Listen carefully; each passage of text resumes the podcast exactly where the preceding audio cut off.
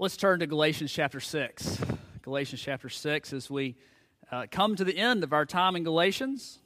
We started last October, and we've been here a while, and it's just been, um, if there's anything that we get out of the book of Galatians, it's that Jesus does everything in our salvation.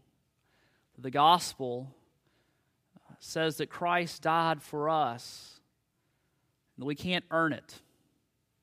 There's nothing that we contribute to our salvation except our sin, actually, that God has done it all for us. Galatians were trying to, or listening to a group of folks who were saying you had to do X, Y, and Z in order to earn your salvation. You had to, you had to believe in Jesus, yes, but you also needed a little extra. You needed to work hard in order for God to love you. Paul, very strongly, throughout this whole uh, book, has said no. No. You can't earn God's love, it is a gift and it is given. That is a central theme of Galatians. And this morning, in our last paragraph or so, Paul takes up the pen from his secretary and he writes a farewell, uh, summing up everything that he's talked about in this book. Let's pray and ask the Lord uh, for his help. Father, we pray that you would meet with us.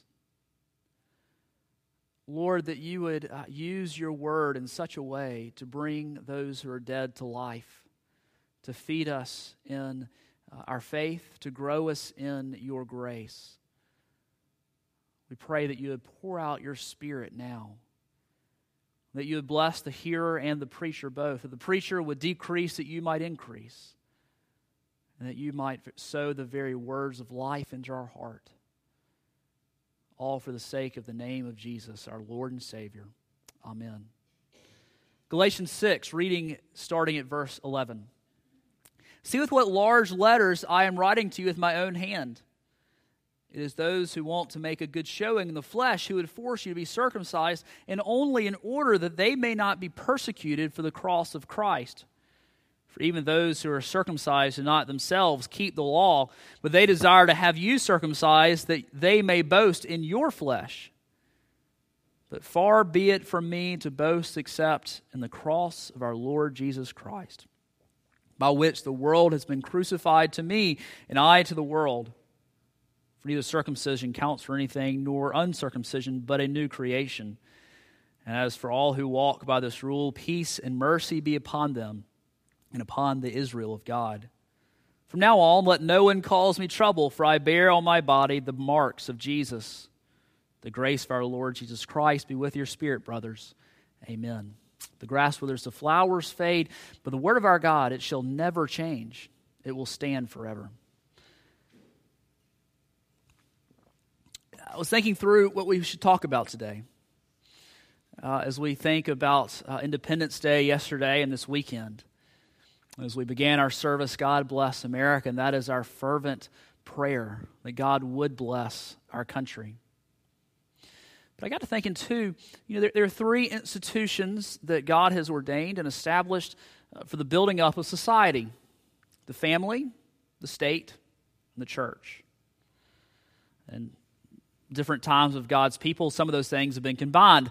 But we see in our own life the family, the state, and the church, these three institutions which God has ordained in order to promote peace and culture and ultimately the extension of his kingdom.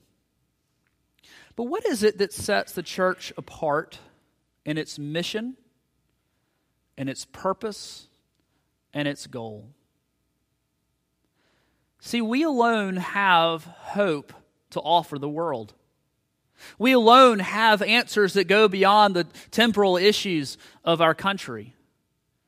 See, we alone have the hope of the gospel, and it is indeed our mission, not just our church, not just First Pres, but of the church, to know Christ and to make him known.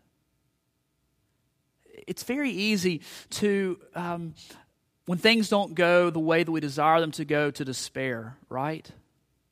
But despair doesn't belong to the Christian. Despair is a sin. It's, it's based out of fear and a lack of faith in the fact that God is on the throne.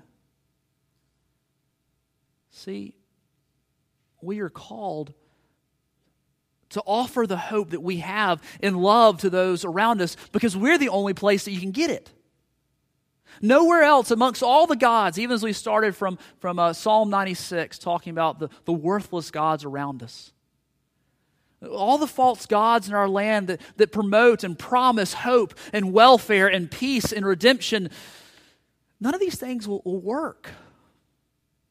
The, the only place that we can find forgiveness of our sins and, and that we might be made new, and that the world and its power over us might be broken, and that we might receive the grace, mercy, and peace from our God, it's only through the cross of Jesus. This is our only hope in this life and the next. And it is only the church that has this information. No other institution has been given this information, this mission, like the church has to know Christ and to make him known. See, the Galatians had forgotten that hope. They had listened to those who had come in of their own um, under, underhanded, ulterior motives Paul is going to say that the Judaizers, these false teachers, had come in and they weren't teaching the right gospel. They were teaching the false gospel, which means it wasn't the gospel, for their own personal gain. He says it is one so that they might boast in your flesh, that they might return to the missionary society in Jerusalem, as one commentator say, said and say how many notches were on their belt, how many folks they had proselytized. The second was so that they might not be persecuted for the cross. The things that they were saying were, were of ulterior motives. There, other, there was an agenda that they had. And it's very easy to listen to those who have an agenda, whatever it may be. And if it's not the gospel, it is hard sometimes to not, uh, it's hard sometimes to lose, not lose our focus. What is the focus of our life, of our church, of all that we are? It is to love and serve the Lord our God and to love and serve our neighbor. And we find that rooted in the gospel. The Galatians had forgotten it. My friends, we have something to offer not only our communities, not only our friends, our neighbors, but to everyone who lives in this great country of ours. And it's the hope that we have to offer in love because it has been achieved for us by the love of our Savior Jesus. Let's, let's dive in. The first thing we see this morning is how important the cross is. Important the cross is. That, that the Galatians had forgotten the amazing nature of the gospel, which says that Christ came in to usher in his kingdom, to renew all things by his power, the power that we see displayed at the cross of all places, and especially exhibited on the third day when the, the empty tomb was found by his disciples. He had come to bring good news of redemption and salvation to people like me, a great wretch, a great disaster like me and like you. And he came to do this upon the cross for us. The salvation that could never be cha- uh, achieved, never, uh, never paid for, it could only be received because it's been achieved by Jesus on the cross for us. Paul wasn't impressed with the Judaizers who were seeking uh, to promote a false gospel for their own self promotion. Paul knew he couldn't boast in his own achievements or, or missionary successes. Do you know how hard it must have been for Paul not to boast in his own missionary successes? How many people he, he'd seen come to the Lord through his ministry? How many churches had he planted? But he says, all those things, those things are rubbish. Far be it from me, he says in verse 14, to boast except in the cross of our Lord Jesus Christ, by which the world has been crucified to me and I to the world. See, the center of Paul's life, at the center of Paul's hope, at the center of our hope, of the only hope that will really, truly give us hope, is the cross of Jesus. But I want you to think about that. Because it's pretty countercultural to say that, isn't it? Not just in this culture, I'm not just saying ours, but, but to, ever. In first century Roman polite society, it was forbidden even to utter the Latin verb to crucify. This was more than just taboo, it was strictly prohibited. In fact, as, as one commentator points out, that they had come up with a euphemism. If they wanted to talk about crucifixion in polite society, they would say to be hanged on that unlucky tree. And yet, it is upon this instrument of torture and death that we find our hope. If we don't proclaim that, that that's not going to come intuitively. That's not something we can just reason out.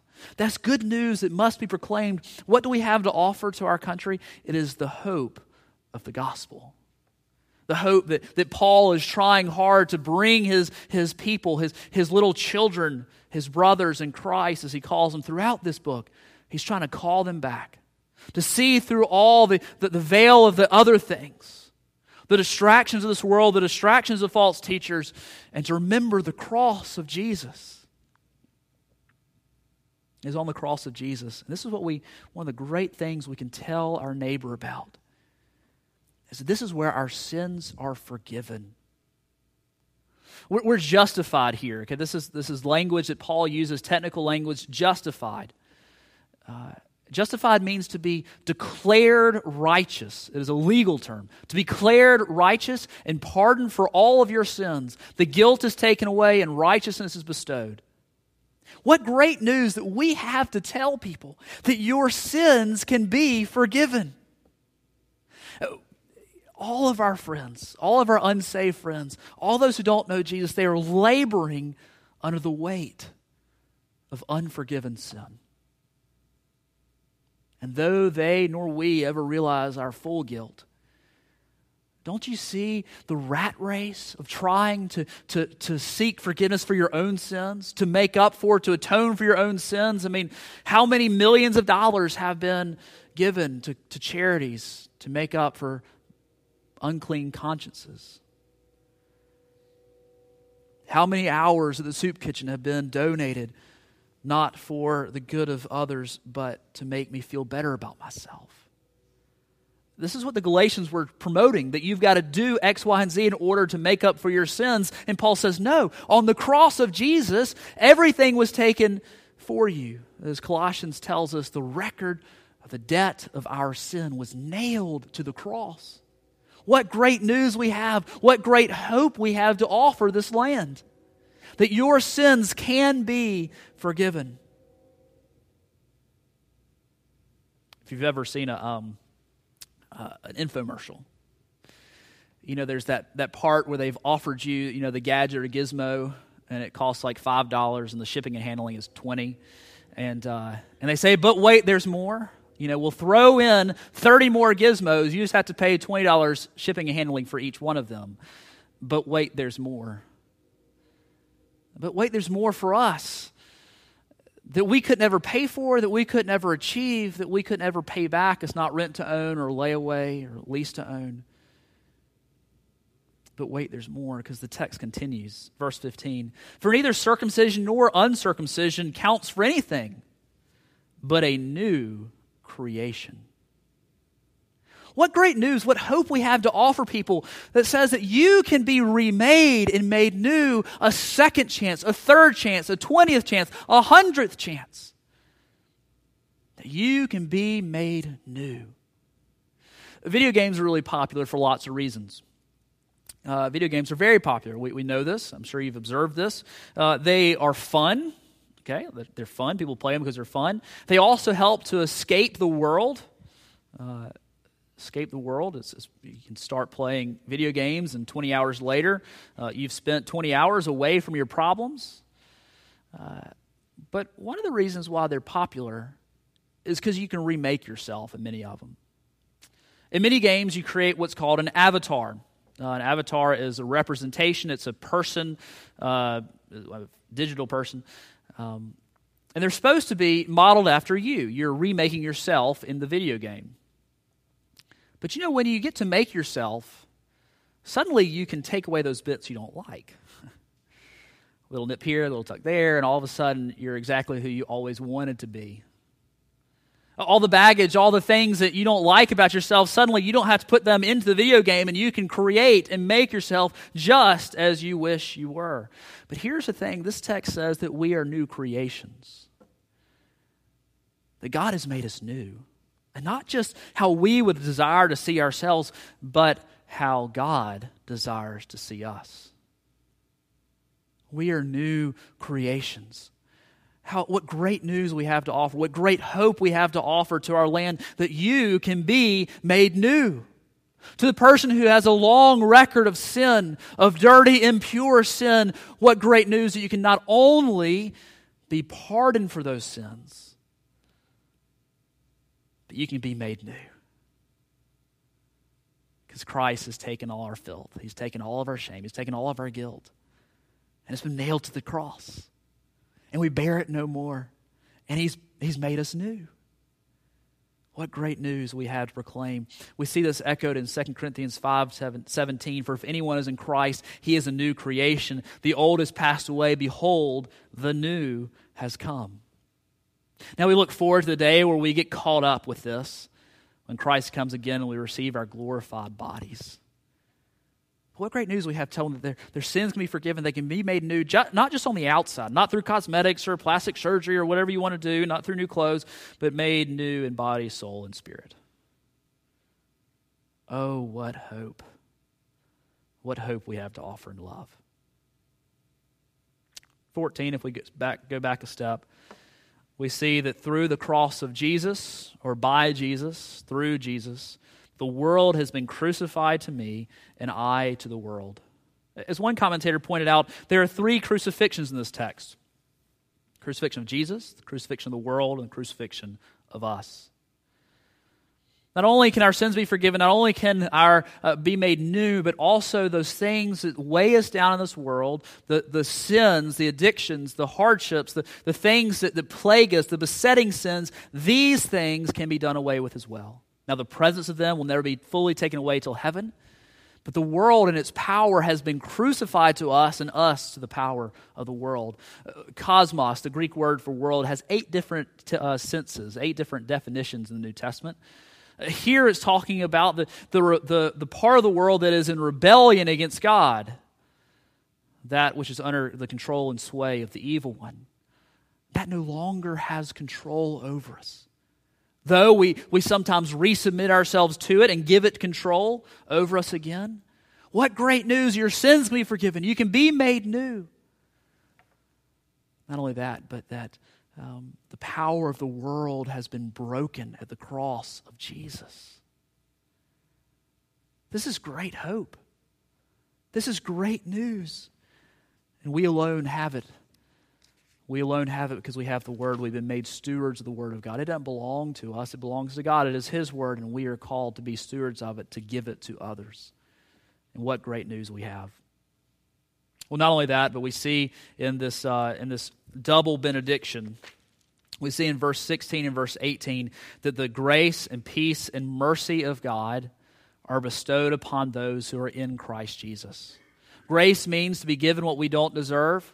Mercy means that we aren't given what we do deserve. And the peace that we have from God means we're at peace with God, with each other, and even with ourselves. What great news. As we look for all these things in the world around us, the one place where we can find them is in the finished work of Jesus. What great hope we have to offer in love. And this is what Paul was doing. Why in the world did Paul do what he did? Why in the world did he do what he did? I mean, first of all, we must answer that it was his call upon him, upon the Damascus Road uh, conversion. God gave him, charged him as an apostle to be a missionary, especially amongst the Gentiles, those who are not of the Jewish nation of Israel. He was called to go and promote to them uh, the gospel. But don't you know that that's not all it was? I mean, God gave him a love, not only for God, but also for the people he was ministering to. He didn't do it out of just duty. He didn't do it just because he was paid to. He didn't. In fact, he wasn't in many places. He would work as a tent maker to uh, provide for himself. He did it because he loved them. You know, you can always tell the difference when, when someone does what they love. If you notice, this, this, uh, this shirt is about two inches too big. Um, the sleeves here are a solid inch too long. Do you know how that happened? Because someone who doesn't love their job helped us buy new shirts. someone who hated their job helped us uh, buy new shirts. He measured me, he measured me incorrectly, and now it shows. When you don't love your job, when you don't love what you do, when you're just doing it out of duty, you can tell. Paul loved what he did. He loved the Lord and he loved his people. And it cost Paul a lot. This, our verse starts in verse 11, our passage starts in verse 11, where it says, See with what large letters I'm writing to you with. Now, many commentators think, and, and I, I, would certainly put myself in this camp historically, that, that this is probably because he has bad eyesight. It's probably true. But I read something else this week, and they said perhaps it is because he's been stoned and whipped and left for dead so many times, the bones in his hands have been broken. And he can't write very well. See, he does what most people do in that time. He used an amanuensis. It's a fancy word for a secretary who would uh, take the dictation of the letter. And the very end, he would pick up the pen and, and, write the very end so that people would see it was from him, from his hand, like we would sign a letter today. And so he picks it up, and this time his, his letters aren't well formed. They're in the all caps in Greek. And he says, See with what large letters I'm writing to you with my hand. See, this is a man who had paid the price because he loved the, the offer that he ho- the, the, the hope that he offered to his people. He did it with a sacrificial love. See, he's called them throughout this text his children and his brothers. He loves them. He, he knows he is loved by the Lord and he knows that he has been forgiven much. And the more that we realize how much we've been forgiven, the more we will desire to tell others about this great hope we have. If the hope in us is very small indeed, it won't look good. It won't be worth sharing others. This is a man who had stood by and guarded the cloaks of those who were stoning Stephen. And he had traveled with a, a, a writ, a, a, piece of paper from the, the, the governing authorities of Israel, the Jewish authorities, saying that he could imprison those who served Jesus. And he was on the way to do this when he was converted by the Lord Jesus Christ. This is a man who knew his sin, and he knew the hope that he had in Christ, and he knew that it was all a gift. And he was willing to put it all on the line. Are we willing to, to love others like this? Are we willing to love others like this? Do we love others like this? The sacrificial love. It was in Lystra in southern Galatia where this would have been written to that he was stoned and left for dead. And he went back to that town. And it was here that he found Timothy and called him into ministry. It was a sacrificial love. You know, in, in ministry and evangelism, sacrificial love is an amazing thing. And it has great power as people hear the love of God and see the love of God as we display it to them. Do we have this love? Do we have the love for our nation? As messy it is, we're, we're messy too, by the way. Do we have this great love for the people of our nation, for our neighbors? For we alone have this hope, and there's one hope that's not in this text, but it's a very important one. See, we, we began our service today singing the song God Bless America, and it's the, the land that I love. Let me make sure I get it right. My home, sweet home. In one way, this is our home, right? We live here and we are called to invest in it. Like when the um, Israelites were sent into exile in Babylon, God wrote them a letter and said, Seek the welfare of Babylon. Seek the welfare of the city, for in its welfare you will find your welfare. And so we are called to be involved in this land, to be great citizens, to seek its purity and its peace, to seek its welfare, to pray for its leaders, to be good citizens but all fueled by the knowledge that this is not our home. America will come and go. Hopefully, not for a long time, but it will come and go. But our souls will not. And for those who are in Christ Jesus, our hope, our sure knowledge, our citizenship, it belongs not in this life, but in the next. In the new heavens and the new earth, the new Jerusalem. This is where our home is. This is where we're heading. Our destination is sure. That's why we can leave it all on the field here on this side of the Jordan, laboring for the lost, offering the hope that Christ has achieved for us. So, my call, my friends, this morning is to offer this hope that Paul reminded the Galatians of here. For our very souls, our very eternities, uh, they depend on it. That our souls might be right with God, those of our neighbors, that they might have the same hope we have. Let's pray. Father, we thank you for the hope that we have in Christ Jesus. That upon the cross, as Jesus died, the wrath of God was satisfied. We thank you that we have been made into new creations. And though we still struggle with sin greatly in an increasing way this day, this side of, of the Jordan, O oh Lord, we thank you that the, the world has been crucified to us and us to the world. And we thank you that we have your mercy and grace and peace. And we look forward to that day where the hope of our new home dawns on the horizon. And our pilgrim days are over, and our faith is turned into sight. Pray all these things in the name of Jesus. Amen.